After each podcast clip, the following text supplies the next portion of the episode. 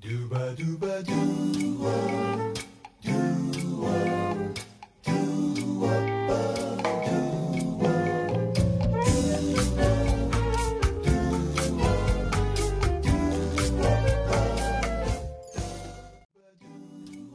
了不起的我们是由两位专注于职场发展和自我提升的女性共同经营的播客。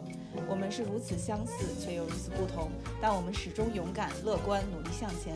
我们希望通过分享一路走来的心得，吸引和我们一样了不起的每个人。我们的话题会涵盖职业规划、职场晋升、女性觉醒、个人成长等，也会邀请不同领域的嘉宾一起激情对谈。每个人都值得鼓励，让我们一起成为了不起的自己吧。Hello，大家好，欢迎来到了不起的我们，我是迷糊姐，我是 Lisa。今天是我们春节后的第一期节目，那今天我们想聊一些呃聊一聊比较轻松的话题，就是过年啊。就虽然我们已经啊上班一段时间了，但是 因为前一段确实比较忙，对，但是我们两个还是想来交流一下过年的一个感受。Lisa 今年过年怎么样？呃，我今年过了是一个，我今年也在北京过了几天，然后也回也回了一下老家。其实，在北京过年没有什么意思，因为大家都就基本过年期间，北京可以说就是一个空城嘛。我们在这待了一一两天，发现也没有什么意思，然后我们就又选择回老家去了。然后到老家就非常非常的热闹。然后首先第一个最大的呃改变是像。前三年吧，大概对吧？两年到三年，因为疫情原因也好，还有其他原因也好，就没有什么不可以放烟花，都是禁禁放烟花。但是今年因为这个疫情放开，整个社会的这个情绪感觉大家都很激动。然后虽然没有呃明文规定说可以燃放烟花，但是也没有说不让放。所以今年大家不知道都从哪里买了那么多的烟花，反正我是没找到买烟花的那个正规渠道。老家到处都在放烟花，非常非常的热闹。哦，你你们路边没有卖烟花的吗？就是正常来讲的话，因为烟花其实要有许可证嘛，它是易燃易爆品，肯定还是要要授权才能卖的。你你是说在北京是吗？没有没有，在老家。老家老家我不知道，就是我回到家之后，发现家里边都有大把大把的这个东西。然后对比我之前在北京，我还专门发了一条朋友圈。其实我也只是想给孩子买一个那个仙女棒，就是那那种东西。对，但是都很难买到。我从网上买了一个，然后好像是马上进北京的时候，那个快递被劝返了啊。然后再然后再然后，大家可以买的地方都可能都在房山和那个门头沟那边，然后你还要自己开车去买，就很麻烦。啊，然后等到初一，我们就在北京嘛，特实在是没有一点意思都没有。然后我们说，要不然我们就开着车去那么远的地方买吧。然后当时跟人打电话，人家都已经卖完了，就在北京买还是挺困难的。对，嗯，然后有一天我们是在那个，你在北京，北京是禁放区的话，他不让卖的。对，但是其实老家那边也是明文规定，可能是不让放或者怎么着，但是大家。一到那个晚上，都跟变戏法一样，然后小区里面围了好多人，不管是大人小孩，大人可能放那种大一点的那个什么，类似于什么加特林那个那个，然后小孩可能放这个啊，燃放那个什么仙女棒什么的，都很多种类，很平，很很很多很多，所以一放烟花，然后就感觉到老家过年那个气氛就很足，很有氛围感，嗯，挺好的，挺好的。我今年的话，感觉过年。嗯，就也是挺特别的一个年吧，因为我是这是我好像是今年第一年没在自己家过年，我是去啊，你要去婆婆家，对，去我老公的老家，然后他家在就是南方嘛，就好冷啊，但是他他他那边也可以放烟花，所以呃也是相对我觉得比较开心的一个事情，就是今年我因为以前在我我的老家就市区也是不让放的嘛，也很很久没有过年没有放过烟花，但是没有烟花就感觉少了一半的年味儿。你想你在楼上根本都不出门，然后就吃一顿饭就结束了。这个饭你也不是非要过年吃，对吧？平时也能吃到。跟平时吃的也没有太大的区别。呃，甚至因为你在楼上，就是因为我是北方的话是有那个暖气的嘛。过年那天，我我觉得哪儿也不去也没什么意思，我连睡衣可能都不换，在家就把 年过完了。哎呀，这个我我不知道啊，你你你是从小到大就是这样子吗？就是我们小的时候啊。对那个过年的期待是很高的。嗯，要换新衣服，然后可能这个衣服可能是提离过年很很长时间就提前先买到的，但是你不能穿，要不然就到大年初一的时候不是新衣服，那个时候是大年三十晚上，然后妈给你准备好那个新衣服，大年初一穿上新的。嗯，是，其实也肯定不是从小这样的。我想了一下，我不记得具体是从哪一年开始吧，但我感觉可能就是就是从可能 不让放烟花差不多开始的。就是从真的没有烟花就没了一半的年味儿。我们小的时候还挺多习俗的，就呃，比如像你说的买衣服嘛，可能过年前很久，然后就逛街去挑衣服。你新年是一定要穿新衣服，而且是从里到外，从你的秋衣秋裤，然后新袜子、红袜子嘛。然后我们那时候，我们我们那边的那个袜子下面还会有那种福字儿，或者是有一个画一个小人儿，就是叫踩小人儿。就今年就是那个就是可能远离小人啊这样的一个意思。嗯，然后那个呃初一的早上才穿新衣服，忘了是初一还是三十儿就换新衣服嘛。但是一般孩子就是可能前一天就已经啊忍不了了，然后睡觉就是就都睡不着，兴奋的。然后第二天早上起来出门的时候遇到邻居，因为那时候我们家还住平房的时候，就跟邻里关系会好一点，就是就会父母就会讲说，你出门见到邻居第一句话一定要说恭喜发财。对对对，那个时候我我跟你们一样啊。其实现在好多衣服都没有那种特别新衣服的味道了，但是小时候的时候对那个新衣服的味道，我现在都还记得。我我印象最深的是什么，你知道吗？是是每年春节前去，呃，一个是你去买东西，买衣服啊，买吃的，商场人都特别多。然后你看中衣服的时候，一般那个妈妈要讲价嘛，但小孩是藏不住的，你喜欢这件你就非要要，然后就不走，你知道吗？然后每回都是。就撒泼打滚，然后就非要那一件，然后我，然后你店员知道你要这件，他就不会给你降价，然后我妈就会每次都充满怨念的，然后但是最终最终会买到自己心仪的衣服，但虽然我已经不记得它长什么样子了。然后以及有的时候过年的衣服放着烟花就烧出一个窟窿，这种烧个洞。对对对，嗯，然后现在的话就是新衣服少了，因为你平时就会买新衣服。我真的已经好几年过年没有特地给我自己买新衣服了，就可能是不是因为我也长大了？像你会给你女儿买吗？就现在的话，就今年过年也就就是那个不是说专门专属新年的，嗯。他只是就是他就该买衣服了，然后就买了一件新的。我觉得他的衣服都不算旧衣服，就是严格意义上，我们现在衣服都是新衣服。就这个其实我觉得主要原因就是现在我们条件都比之前好了，就你的物质条件比之前丰富太多，所以以前是你一年可能就买这几套新衣服，那你就可能你春节前已经很久没有换新衣服了。那你在这个时候，你就买了一套，你就非常非常喜欢，而且一穿出去一看就是新衣服。以前那些可能已经洗的褪色了，但现在不是，对对对，就是可能你隔一段时间就已经去逛个街，你的衣服也不会穿到那么旧，你就不会觉得你的新衣服有什么特别，或者说非要在过年的时候买一套新的。对，没准你换个搭配什么的感觉就是一套新的衣服。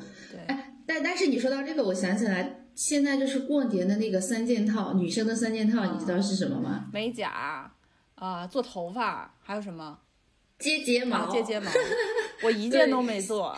我我是做了个美甲，然后等美甲的时间太长了，然后他那边那边也接那个睫毛，我就接了一个。然后我不是年前就去就去去理了个发嘛，然后我往那一躺洗头的时候，那个小哥说：“那你这三件套还差一件套啊，你没烫染呀？”我说：“我这时间也来不及了，我只能理一个头发了。”对，我我其实今年没太参与，以前我可能会涂个指甲。但今年我也想过，但是年前也是确实没什么时间了。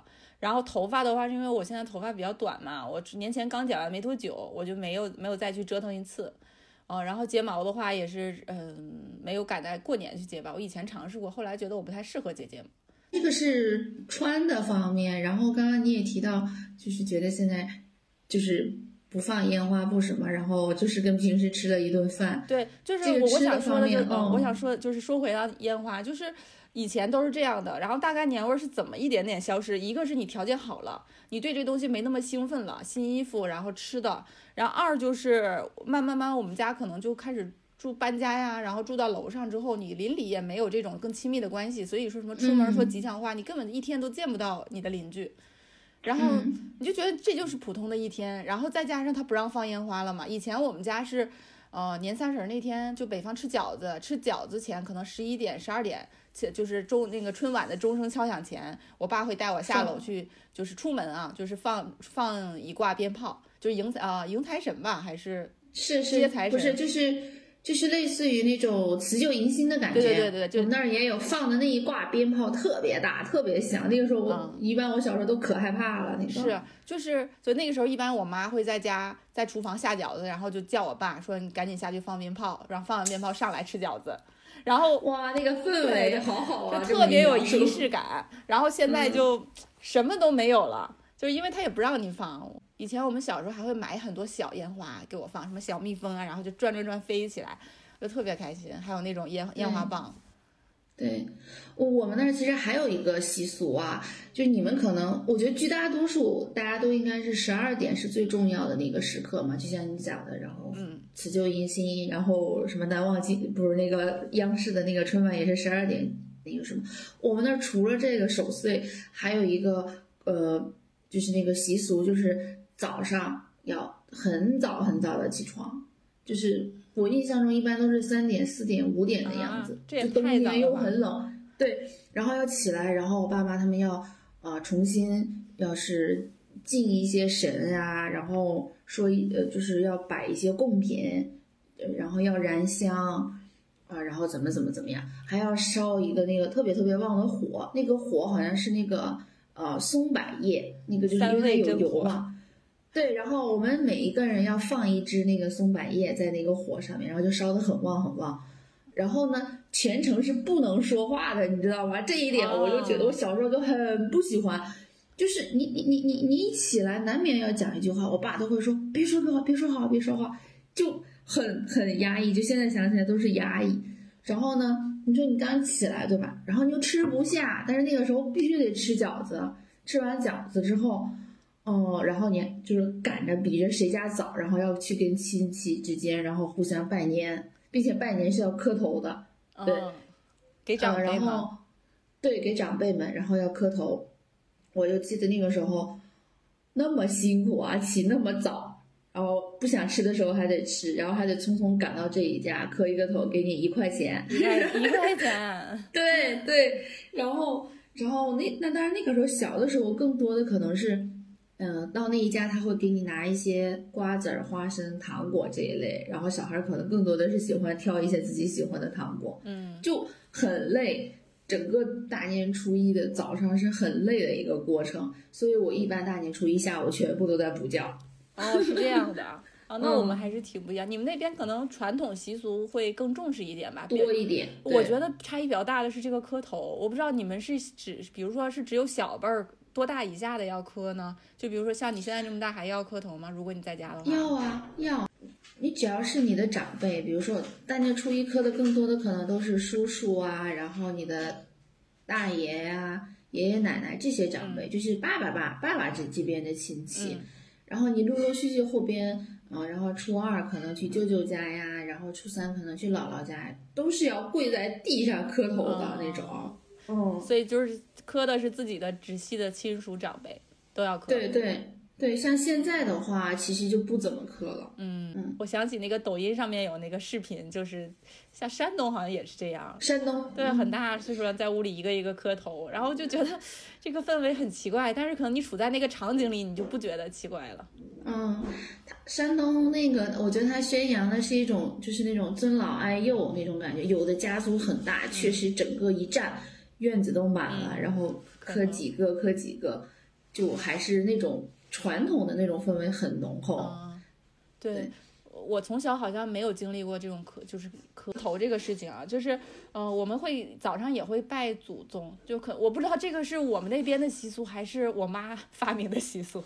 就我妈她信佛嘛，然后她就会嗯有一些比较迷信的行为，就是她之前也会把一些家里面不顺的事情归结到可能是因为祖宗在下面怎么怎么样，所以每年我们过年早上除了我们家里有供一些佛像嘛，就是拜佛，然后还要拜祖宗，也是就是轮流磕头，但是不会起那么早，就三五点啊，就是我们睡醒了，可能吃早饭前或者是吃完早饭后拜了就行。嗯然后，嗯呃，也要磕几个头，但是我们也不会磕，不太会磕，所以一边磕一边问我妈姿势，反正磕完了就得了。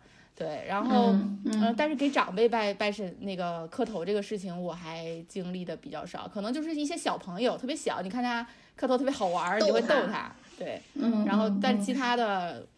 呃，我有的时候呃好像基本没有过，除非是那种特别大岁数的奶奶呀、太奶奶这种级别的，你可能给他，因为确实年龄比较大了嘛，磕一个就磕一个。你说让我跟姑姑嗯舅舅磕头，我觉得我有点磕不下去，因为人家他也不大，他可能也觉得有点儿呃不自然。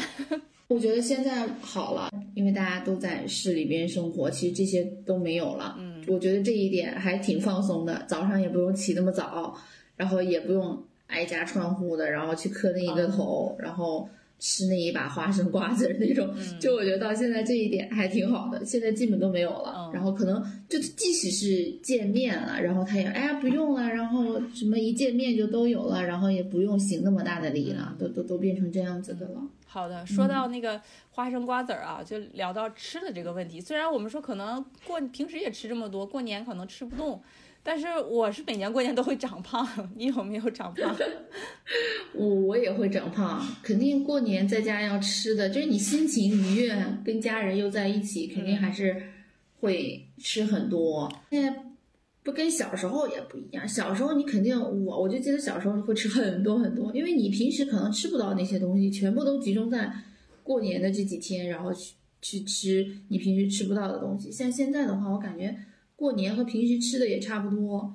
对，所以仅仅是一顿饭，然后不同的是我们聚在了一起，跟不同的跟你想见的人，跟你的亲人吃饭，嗯，这件事情这个气氛很好。对，哎，其实说到，我觉得即便现在可能已经比较丰富，小孩儿应该还是期期待过年的。就比如说糖这个问题，他平时父母不会允许他这么放肆的吃或者收到那么多糖的，肯定是控制的。但是过年的时候，这个糖啊、花生、瓜子儿真的是太多了。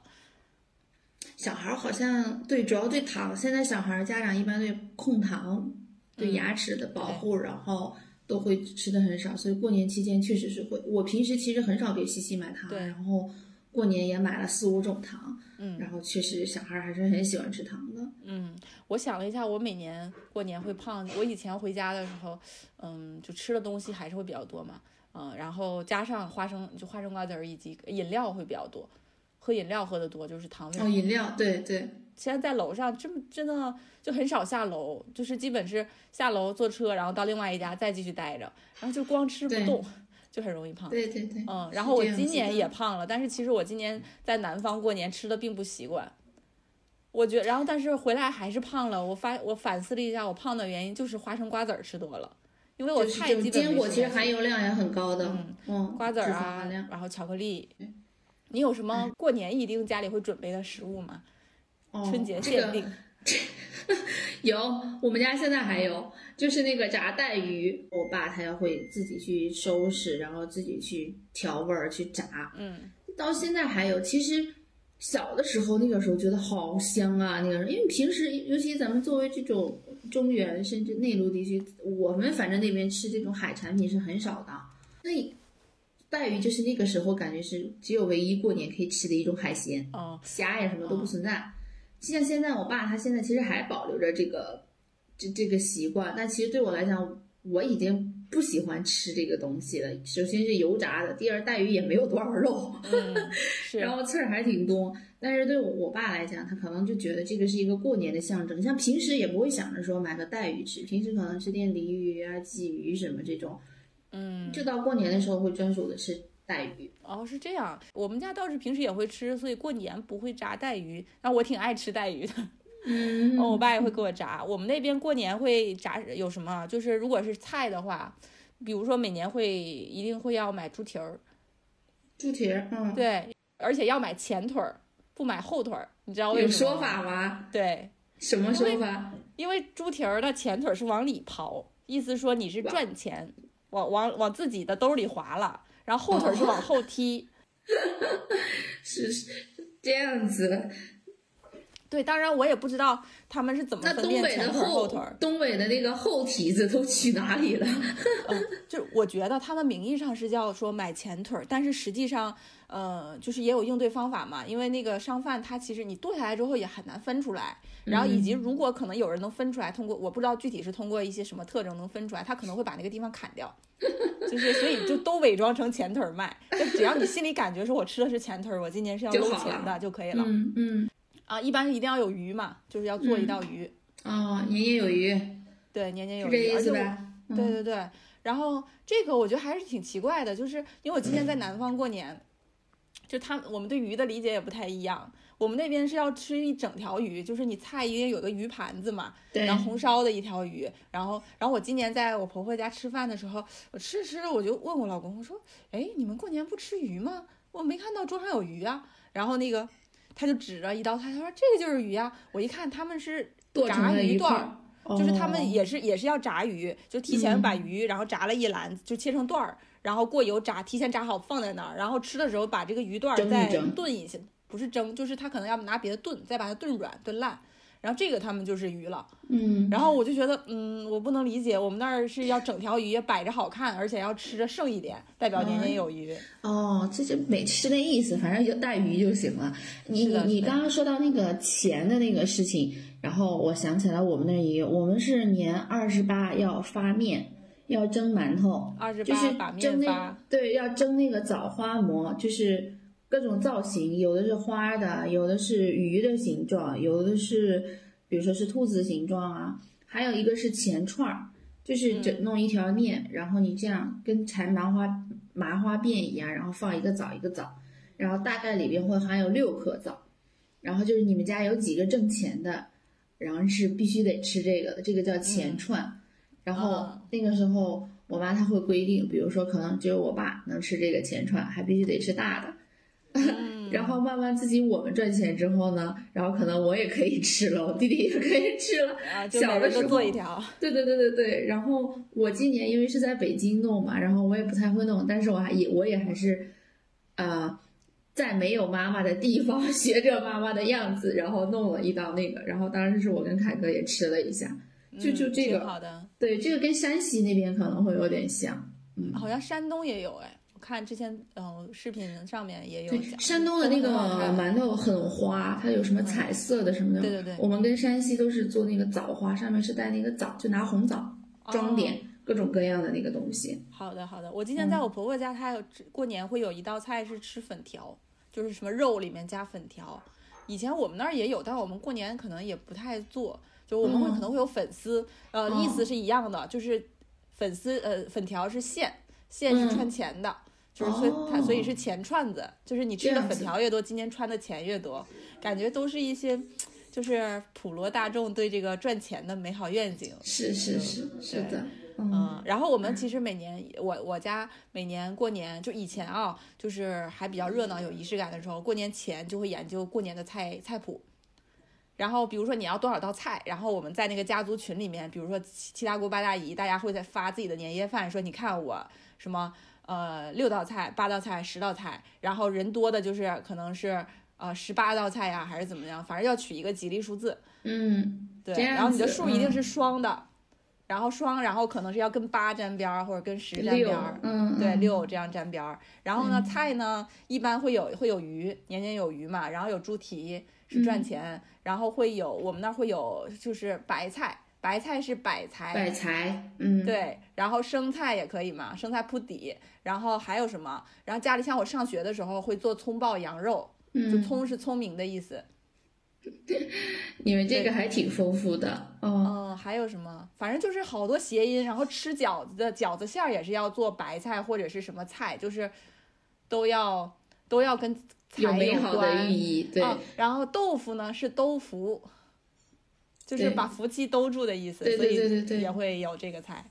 对，我我们正好不一样，就是刚刚你说的那个饺子那个啊，这然后那个我是因为今年自己弄嘛，然后我说我可能要弄个白菜馅儿的，我爸说过年是不吃白菜的，就是可能对于我们那边来讲，可能一就是冬天最主要的菜可能就是白菜，所以过年的时候就不要吃这种菜。啊，对对对对，然后还有一点就是，你看你说到那个你们家族群什么的，我其实今年过年也看了好多像那个东北的或者哪里的，他们好像就比如说是爷爷奶就嗯一大家族人在在一起吃那个年夜饭，嗯，就是比如说可能有姑姑舅舅什么的，就这种一大家族。我们那边是那种严格规定，就是今天你们家就不能来客人，就只能你们一家人吃，甚至闺女在那一家都是不能回娘家的。哦哦，然后说是回去了，然后就会对你的弟弟什么不好，就这种。就所以你现在你会遵守吗？会呀，所以我对，所以我们今年其实是初一下午回去的。对，所以那相当于你结婚之后没在家过过三十儿。就肯定不能，对。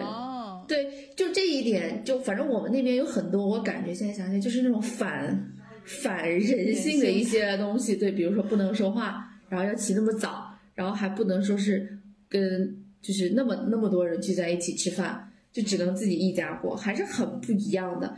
但是现在可能慢慢这种在打破。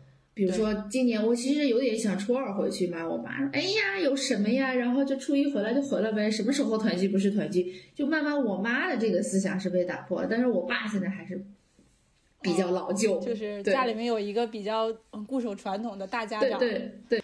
就还是呃每个地方可能习俗不太一样，而且跟各个家庭有有关系。其实我家一直都是自己在家过年的，就是对我来讲，可能就是我爸、我妈、我弟，我们四个人嘛。嗯。然后年三十基本没有去过，比如爷爷奶奶家、姥姥姥爷家。这就不存在回谁家的问题。那原因是因为什么呢？因为我我家跟我爷爷奶奶家关系不太好，所以过年可能肯定不会去他那儿过。嗯。然后我姥姥呢，可能已经在已经年纪大，我姥爷去世了嘛，他已可能就在我的某个姨家、某个舅家。嗯。所以我也不可能跑到人家去过年。对。所以我们都是自己在小家过完年。而且哦，我们那儿也有习俗，就是有的时候有一年我们当时是开车去了吉林市。就是也是可能拜佛之类的，但是出门是晚上出的门，就是一定要等在十二点点第一炷香，放完鞭炮，点完 香，然后也不一定在家，可能在家吃饺子，我忘了。就是你当天十二点之前不能出门，就是三十这一天你要在自己家迎迎财神之类的，哦，就是迎神或者迎祖宗啊，好像是这么个意思。OK，嗯，所以我觉得可能我这也是我妈固守的一个迷信，但是对我来讲我没有没有质疑过，就是因为从小我觉得就是在自己家过年啊。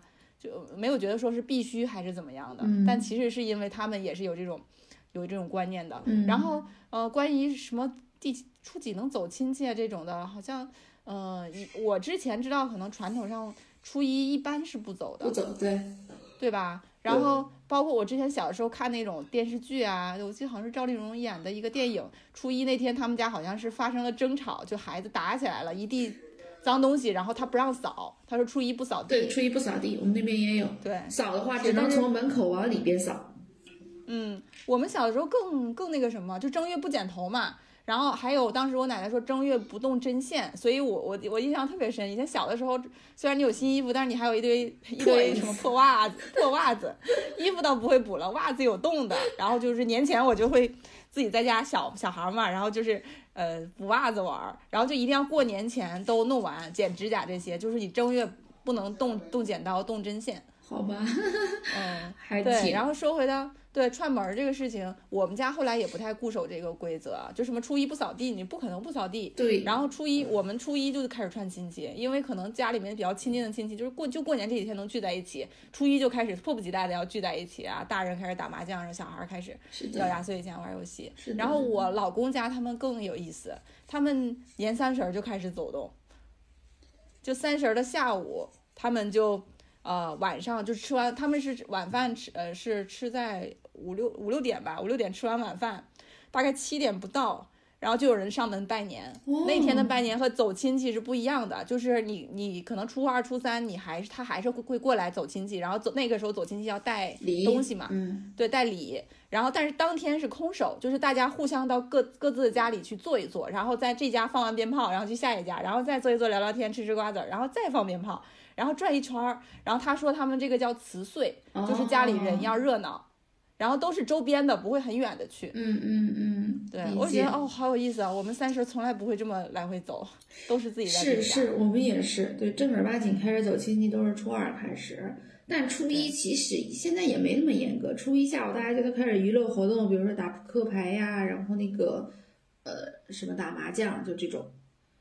嗯，我觉得本质原因就是因为现在太无聊了。你以前有那么多的活动，然后比如年夜饭啊，然后放鞭炮啊，你自己在家也可以自娱自乐了。对，然后你可能就是待够了才开始串门。现在就是大家在家都太无聊了，所以就呃迫不及待的要找点事儿在一起。对对对，我们讲了好多这个之前过年的习俗啊，越讲越怀念。是越讲越怀念，但是我感觉还是现在更轻松。以前那个规矩太多了，我我我真的是觉得，就我现在想起来，我觉得还是现在好，现在好轻松，就是跟以前那种套规规矩矩的东西太多了，不能这不能那。哦，对你说到这个，我想起来我小时候为什么不喜欢过年，就是家里面亲戚太多，因为我爸他们那个时候兄弟姐妹也多，走亲戚的人太多了，就是来一波亲戚，我妈要做一顿饭。做一顿饭，然后我就得洗碗，就真的是我就很讨厌，就感觉过年咱们那个时候也是寒假嘛，尤其寒假比较短，你肯定想着是趁着春节好好玩儿，对不对？嗯。但是亲戚很多，但是我妈也很辛苦啊，做完饭洗一波碗，做完饭洗一波碗，有时候最高潮的就是像初二这种，哇，一天来三四波亲戚。就都是那种，其实来了，我是觉得他们本来没有想在这儿吃饭的，但是就是那种客套说，哎呀，一年就这么一次，必须在这儿吃饭。然后我妈他们就赶快去做饭，不管是煮饺子也好，还是炒菜也好，剩下的碗都得我们来洗，我就觉得好累呀，好累呀。但但这至少说明你们家还是互相分担的。我也就这几年，就是开始意识到，就是过年其实我妈的任务非常繁重。嗯，就我小时候平时在家会洗碗，但是过年的时候并没有说要求我也一定要跟着忙活嘛，很大的工作量。嗯，然后加上我小的时候经基本就是去我大姨家逛，就是我我老我妈的大姐，然后我姥姥都在那边嘛，大家都聚到那边，然后我大姨就一个人很累，然后那我们去了又是客人，就也没有搭把手。然后这两年因为我大姨开始出去做生意，然后我姥姥也去世了。然后他家就不太方便去嘛，就经他不是经常在家，就转到我家来了。然后我妈就开始要各种准备，人人那么多，你都要准备饭嘛，可能要准备两桌子那种。然后加上刷碗，我是去年的时候过年，然后意识到这个问题，就是做到第三天的时候，我妈就已经做不动了。然后那一天的饭是我做的，就因为我以前也不会做饭嘛，现在的话就是平时自己在北京也会做饭。然后我就看她实在累不行了，我说今天我来吧，因为我才意识到说哦，每年过年。就是这家里面的主妇是多么的辛苦，对，真的很累，嗯，所以我也很累那个时候，但是现在不用了，现在基本大家都都都该有的这种说我去你们家串一趟，就是这种形式上的东西，但还有，但是真正没有任何人会停留在你们家吃饭，啊，所以就都是只是送一个礼物，然后打个招呼，然后就走了。其实每次吃饭都还是自己家的人吃饭，我觉得好轻松。哦，那那还挺轻松的。我今年在我婆婆家，感觉就是他们还是这样的，像你之前的那个习俗，就是今天去这家，明天去那家，然后去在那家，呃，他来的那家就会要做一桌子菜。然后我就觉得我婆婆从年。年三十那天开始就没有歇过，一直到一直到年初我们走，每天就是没有人来的时候，我们家就是可能子女回去了，人也很多嘛，嗯，就要一直做饭，一天三顿饭，然后连着做了一个春节。然后你想我回去我那边我也不太习惯，然后冬天又很冷嘛，嗯，基本也没有下过厨房，就是他一个人忙活，可能我公公帮他去收拾收拾一些外边的东西，但是厨房里面就他一个人，嗯，我真的觉得就是，哎呀，好累啊，所以这也是为什么成年人不爱过年的原因吧，是很累。对，小孩可能很很很很激动，那大人真的太累了。嗯，而而且小孩是收压岁钱啊，他大人是给压岁钱。你们现在也给吗？要对外给吗？要给，但是因为呃我们的亲戚不是很多。哎，说到这个压岁钱，也真的是一个大的话题啊。就是，就我跟你讲，我我我爸爸他们虽然那个亲呃兄弟姐妹都很多，呃，然后像我爸是第四个儿子嘛。然后前面有三个哥哥，然后后面还有一个弟弟。他其他像前面三个哥哥家的那种孩子都比我们大，并且每一家的孩子的数量也比我们家多。然后基本比如说，假设啊，你比如说他们家有三个孩子，我们家有两个孩子，他但他那个压岁钱是以人为单位，比如说假设给你一个孩子是五块，我们两个人，我跟我弟弟可能是十块，对吧？但是我妈就要给他们家十五块。然后每次都会因为这个东西，然后各种那什么。后来他们可能就约定俗成说都不给了，就算了。然后谁也不想占谁家便宜，就这种。啊，但是在我姨家他们这边就不是的。你比如说我妈可能要像我小姨对吧？呃，我小姨我小姨家是只有一个孩子，然后像她可能都会都会给我们压岁钱，但是比如说她给我们五十，然后我妈就会给他们家孩子是一百，就是这样的关系。但是在叔叔和就在奶奶家是那种关系，然后就断绝了压岁钱这回事儿。嗯，然后到姥姥家那边可能就互相体谅，然后你人家有一个孩子，你也不能坑人家，对吧？然后大家就这种打拼。哦，是，就是对小孩来讲，这是一笔额外收入，但是对父母来讲，这是一笔经济账。对对对，是的。你像现在我们回去，因为我们现在也有西西了嘛。你像我叔叔或者大爷家，他们家都是两三个小孩儿，然后两三个孩子，然后每家孩子又都有两个小孩，像我们只有只有一个孩子。就就真的是回去可能真的是要出钱的那种，但是也不多了。像现在可能以前是像我们小时候一块，然后现在五块十块就这种。哦，你们现在给你们的红包就是五块十块就可以了。对，因为就是但是姨家那边很大，都是五十啊二十这种，但整体来说不是很大的。但是叔叔家那边真的很小。然后之前的时候，比如说是我先给他们家小孩两个小孩一家五块。然后呢，他们回来见西西的时候，可能就一个十块，大概就是这种，但真的很麻烦。所以我每年过年前有一件事情是要去银行兑换新的钱，把那个钱都换成崭新的钱。对，主要是现在这种纸币，而且是小额纸币少。少。对。嗯，但是你们这个压岁钱其实数额不算不算高，就是我觉得还挺好的。就是我之前只知道广东的利是比较低嘛，然后现北方我们这边要现在都越来越高了。我记得我小的时候，我们可能每个人能拿到五十算多的，二十就是有的时候可能像我记得我舅舅可能那一年，假如他觉得没太赚钱，就一人二十，我们也很高兴。但是现在的话，基本都是上百了，没有成百上千。像我们现在，我一般回家的话，给我的一些侄子侄女压岁钱是二百，然后然后像那个聚聚，他有他也有亲侄女，就是他亲哥的孩子。他给的就多一点，就是可能要给一千两千好多的，嗯。但是我跟我弟弟家都还是比较多的，就是又回到，然后你回到你自己的小家庭单元，然后肯定是就是给的比较比较多的。嗯，对，我们也是在说，就是你像我也有弟弟嘛，如果我弟弟可能结婚之后，你的亲侄子侄女，你肯定可能给的就会更多一点。然后别人的我，但是就是这个课题标准不一样，你别人的可能表的。不是特别近的，我们这也是二百起了。嗯，然后就是那个除了压岁钱，然后你去走动还要带带礼品嘛。哦，我们今年礼品就花了很多钱，因为又是又是结完婚第一第一次嘛，就是第一次上门。但好在就是我也能收到收到。对，你是第一年，就是明年肯定就没有人再给你红包了。就是比较重视。对，当时的话，当时的话，我们就说你第一年肯定要各家去上。像我的话，因为今年过年没回我家那边，我就提前买好了，让我们爸妈拎过去的。我老公家这边就是我们一家一家上门去送的嘛，然后酒是我老公准备的，然后他买的酒还是还挺贵的吧？就我看了一下，就是他们其他人送的话，可能就一两百的，然后一大箱红色的，然后看着很喜庆，很好看。他买的是一个，是一个快将近四百了吧？然后我们算了一下，我们我家这边七八家，他家那边也有六七家，加起来我们光在酒上面就得花了好几万。对啊，买的好贵，不对，好几千，将近一万了吧？对，好几千，然后就觉得，呃，然后我跟他讲说，可能之后我们要根据情况控制一下这个成本，因为这个我们俩也没有提前商量过。然后是他先决定了酒，他因为他喜欢酒，他就想买好一点，然后而且可能也有点好面子。第一年，对。然后结果最后就太太多了，四百多还是挺贵的。后面的话可能就，对，是。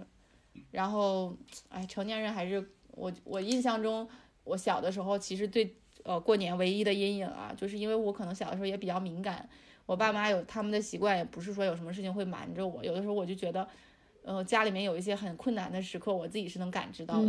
然后这个其中一个就是过年前，就是因为过年前家里用钱的地方多，然后可能还债，嗯，别人欠你的钱，就是你要还债，然后也有可能你还要催别人，然后你感觉每天家里面围绕就是这个，你要，呃，要谁的钱，你要还谁的钱。然后当时我爸妈买的那个保险，可能一年四五千，在小的时候还是挺大额的。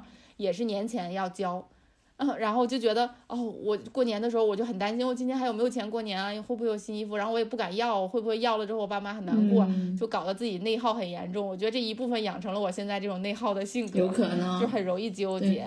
对，然后，嗯，现在的话我自己其实也有这种感觉，因为我我的保险也是一月份。一月底交的。然后，但是好在可能现在的收入这个保险还不是太大问题，但是我就老会回想出回想起我爸妈那个时候，你想他们收入可能也不是那么像我们现在这么稳定，然后家里面有孩子啊，花销比较多，然后还有这么大额的一个保险，年底全都要交。就想想觉得还是就有一种好像我在慢慢步上我爸妈的后尘的感觉。有可能，但是我们家是这样的，就是都有困难的时候，但是过年的那种氛围，就是该买什么，可能比如说买的量不大了，比如说可能这种东西，比如说买肉，可能原来要买三十斤、四十斤，可能今年不好，可能只能买十斤，但是还是会有，确确实也会有你说的那种现象，就我爸还是会说一年了，然后怎么着，都挺辛苦的。还是要犒劳犒劳自己，但肯定真的有你说的，也跟就是你说的那种情况，比如说一年到头有些钱收不回来，肯定家庭是困难的。嗯嗯，是的，我觉得可能是那种家庭内部知道这些，但是过年的时候对外还是要充面子，就是说哦我们要怎么怎么样，然后你该做还是做到位。但是你你作为家庭一份子，你看到他们这个过程，你就知道他们其实为了实现这个其实是很难的一件事情。你就很有负罪感，你知道吗？对，不过想想其实也是以前的那个家长养那么些老人，然后还要照顾孩子，还要怎么样？对，就是你说到这一点，我就想今年，今年因为确实亲戚都走动的不多了，然后就在家里面，比如说跟我妈包个饺子呀，或者说个什么话，都会说到说啊，你小时候，嗯，对我们怎么那样？什么有钱？你不是没钱，你是有钱不给我们花。就就就这种，就是要个零花钱都很费劲。然后我弟弟就回忆印象很深刻的事情，就是跟我妈要零花钱，然后我妈就给了一张一百块钱，你花吧。就是这种暴力，你你敢吗？你也不敢，就恐吓你。然后再加上说那个，我们也没有一些很温情的那种。我妈从我妈这个人很不护短，就像有的家长，比如说孩子在外面受了委屈，家长很护短。我妈就是，那人家为什么只跟你吵啊，只打你呀？就这种，你知道吗？对，就是，就就今年在家，我跟我弟弟，然后跟我妈聊起这些，然后我妈就说，哇，那个时候忙死了，哪有时间管你们这些事儿？然后要种地，然后哦还要给你们做衣服。他说我们小的时候鞋子都还需要自己做，但是很小的时候，哪有时间搞你们这么些东西？还还还还还管你们开心不开心？然后需求点是什么？谁知道你们这些呀？就是。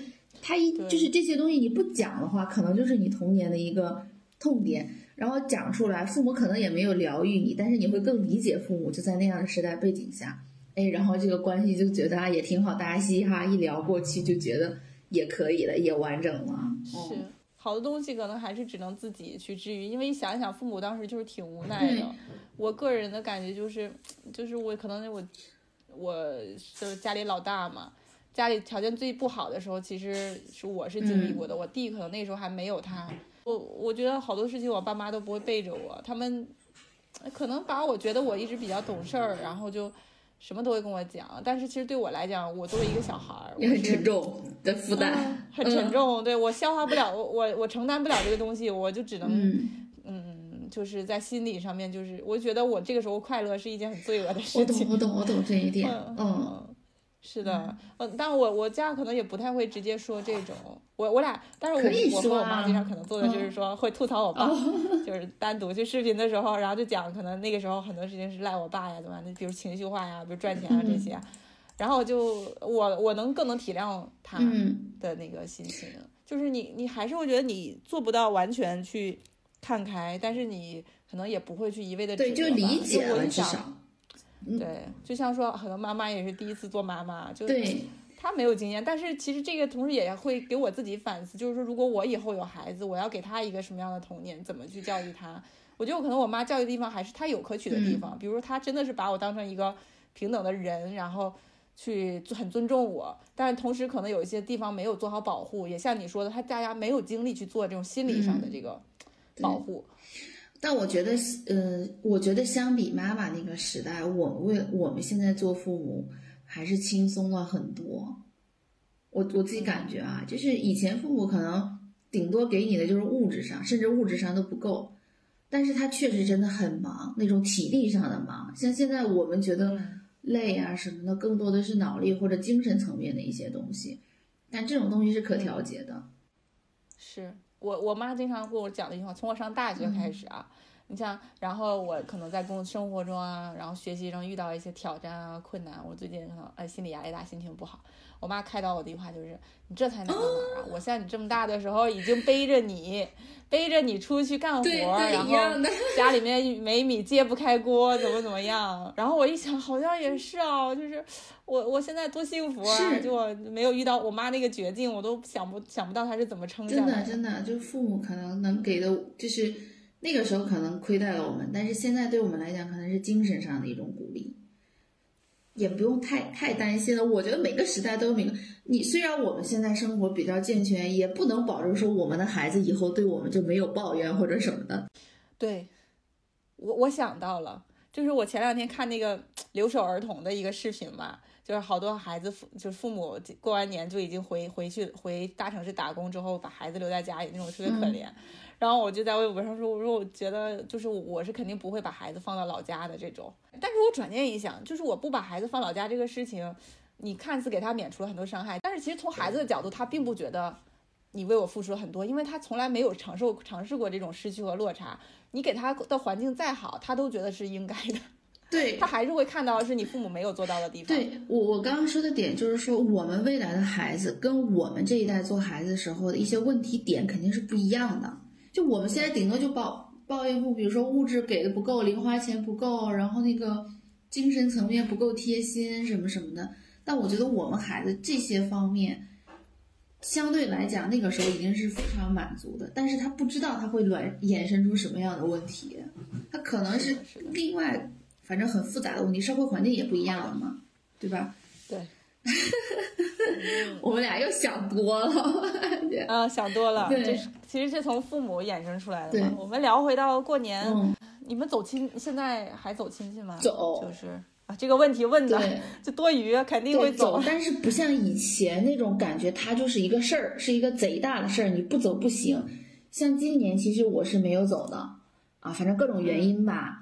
哦，我没有去那个叔叔家什么串，你不走也就打一个电话说今年有点不太方便，不走也就不走了。对，其实去了，那你还会送送东西过去吗？就是也不送对，其实去了也就那样，一整年都没见，各自也不了解，然后到那儿顶多就问你啥时候回来的，什么时候回去啊？嗯，然后孩子怎么样？赚多少钱啊？倒也没有，反正也很少有人问我赚过多少钱，就都是这些问题，然后。你你你就是对我来讲，到一个不熟悉的环境，你还要坐在他们家的床上，还要吃他们家的东西，这个事情对我挑战很大。所以每次我都是赶快寒暄几句，然后就等他问完问题，然后就赶快走，赶快走。对，就我觉得就还挺费神的，就这样一个事情。那你想想，我今年我我去的都是我不认识的人家里，我老公那边的亲戚更是我一个人都不认识，然后话也听不太懂，然后饭也吃的不习惯，就他们那边吃的，反正我我是不太喜欢嘛，就各种咸的东西啊，嗯，然后就这样每天一家，然后串下来，所以我觉得我今年过年还没有那种特别休息的感觉，和在自己家那种很开心还不一样，吃的不开心，然后住的不开心。啊，玩的也不开心。哦，然后我老跟我爸说，我说这种亲戚都不走也行。我爸就说你这种人以后老了就没有，就是类似于没有这个，呃，一个团结的那个东西。我说我好像就我没有在这里面长大，然后我好像老了以后我也不需要这种东西。你像我弟弟他们在家，可能就会跟舅舅啊、姨啊谁家，他们就平时也不只是过年这几天走走走亲戚，就平时他们的。就他们的生活交集是有的，我们跟他完全没有生活交集，所以我觉得也也也没有什么，嗯，但是我感觉就是整个虽然表面上大家都在做这些，比如说趁着春节这个做一些交流，做一些什么，但我觉得深层次的是这种社会关系一定程度上是疏离的，就大家都觉得这是一个面子上的东西，我更关注我自己的事情。你像之前，嗯。在小的时候，就这种走亲戚是雷打不动的事情。现现在大家就会觉得说，哎呀，我加班呀，然后我要在公司值班呀，我今天有什么身体不舒服啊，就都不去了。就大家更关注自己的事情，而不在乎这种更面子上的东西了。是，就是我其实今年像每呃最近几年吧，网上面每年可能过年都有一堆年轻人抱怨，就各种呃亲戚的尬聊啊，然后聊工作啊，聊什么催婚啊，大家都很烦。其实呢，人家也没有很在乎，但只是想想说，好像除了这些也没什么别的可聊嘛。然后搞的就是问的人也很无聊，然后被提问的人也很烦，然后都觉得浪费时间，但还要硬撑这个。嗯，我家的话其实。嗯，也有这种这种亲戚吧，但是相对可能比较少一点。我自己比较喜欢还是比较亲近的一些走动比较多的，呃，姨呀、舅舅啊。但我这种其实日常也会来往。对。然后，而但是我觉得年轻人可能现在还是慢慢倾向于就是往一个非常小范围化的去。就是我关系好的，我自然会走；关系不好的，走不走无所谓，必要。对对对对对对。嗯。然后我看网上的声音，呃，我觉得可能现在后来就可能九五后、零零后会比我们更更那什么，因为他们好多就是独生子女，家里面一个，他可能对姨呀、舅舅都没有那么大感情，他可能这些姨舅舅都不让不爱走了。而且这个东西其实是，呃，就每家不一样吧。可能因为我家是就是受我妈影响，就跟我妈那边亲戚会更关系更好。我自己真的觉得就是。他们的我的可能表亲都是我就是从小一起长大的，就是跟亲的也没差太多吧。然后，呃，但是呃，嗯，你你我我一个人在北京待久了，其实说实话，我也没有那么说很怀念这种大家庭，回去会稍微有点烦，但也还好。然后我想到可能网上有一些那种点评，就真的觉得他日常只 care 他们，假如他独生子女，他一家三口，他别人他谁都不想见，他而且他真的不鸟你不尊重你的。这就是大家都是越来越倾向于那种很独立了，然后但是老年人呢，他又不太能接受。你想，那是他自己的亲哥亲姐啊，就爸妈那边。反正我去我爸爸那边亲属家，有的时候硬着头皮，我也觉得就没有必要，我也不想跟他们来往了。然后但我爸可能关系也没有那么好，但是可能关系缓和一点，我爸就觉得这个还是得要你要有一出门要要有一些亲戚啊，互相帮助怎么样的。其实吧，也也没人家不会帮助你。还有一个，以前比如说过年大家都必须在。自己家过年，现在其实春节好多人都出去旅游，那在家过年都不在了，你跟谁走亲戚啊，对吧？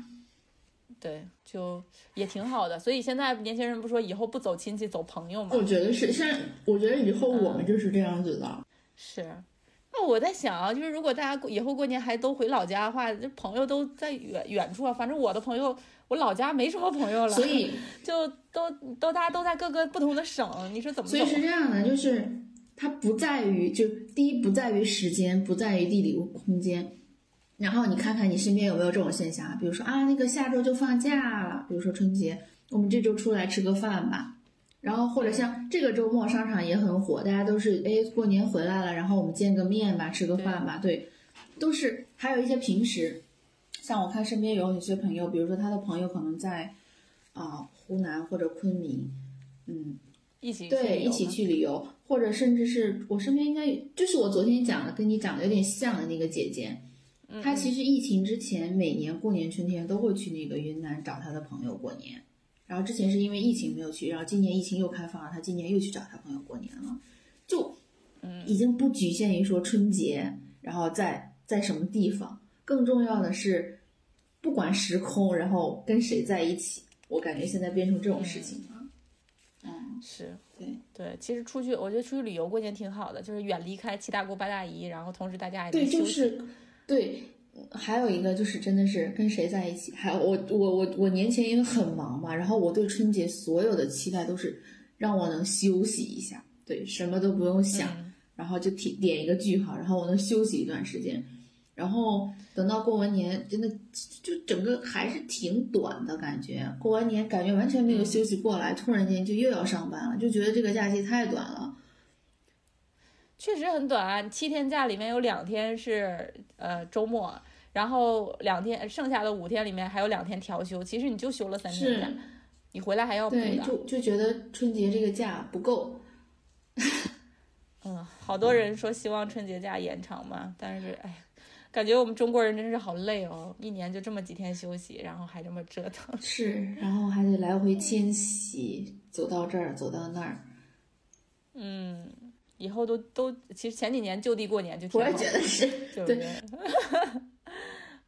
以上就是我们节后闲聊的上半部分内容，主要讲述了我们各地的风土人情、童年回忆和对春节的感受。在后面的内容里，其实我们也聊到了关于女性在春节期间所感受到的压力和辛苦，其中包括被催婚、催生，以及春节去哪回谁家过年的问题。其中有一些关于女性独立意识的探讨，我们会把它放到下一期节目中，欢迎大家继续收听。以上就是我们这一期的全部内容了。你的新年有什么样的一些呃奇遇和心得？欢迎也可以在评论中留言告诉我们你的看法和感受，也可以加入我们的听友群，添加迷糊姐的微信号，拼音迷糊姐三二一，备注听友群即可。欢迎给我们提供宝贵意见，或者告诉我们你想讨论的其他话题。我们下期节目见，拜拜。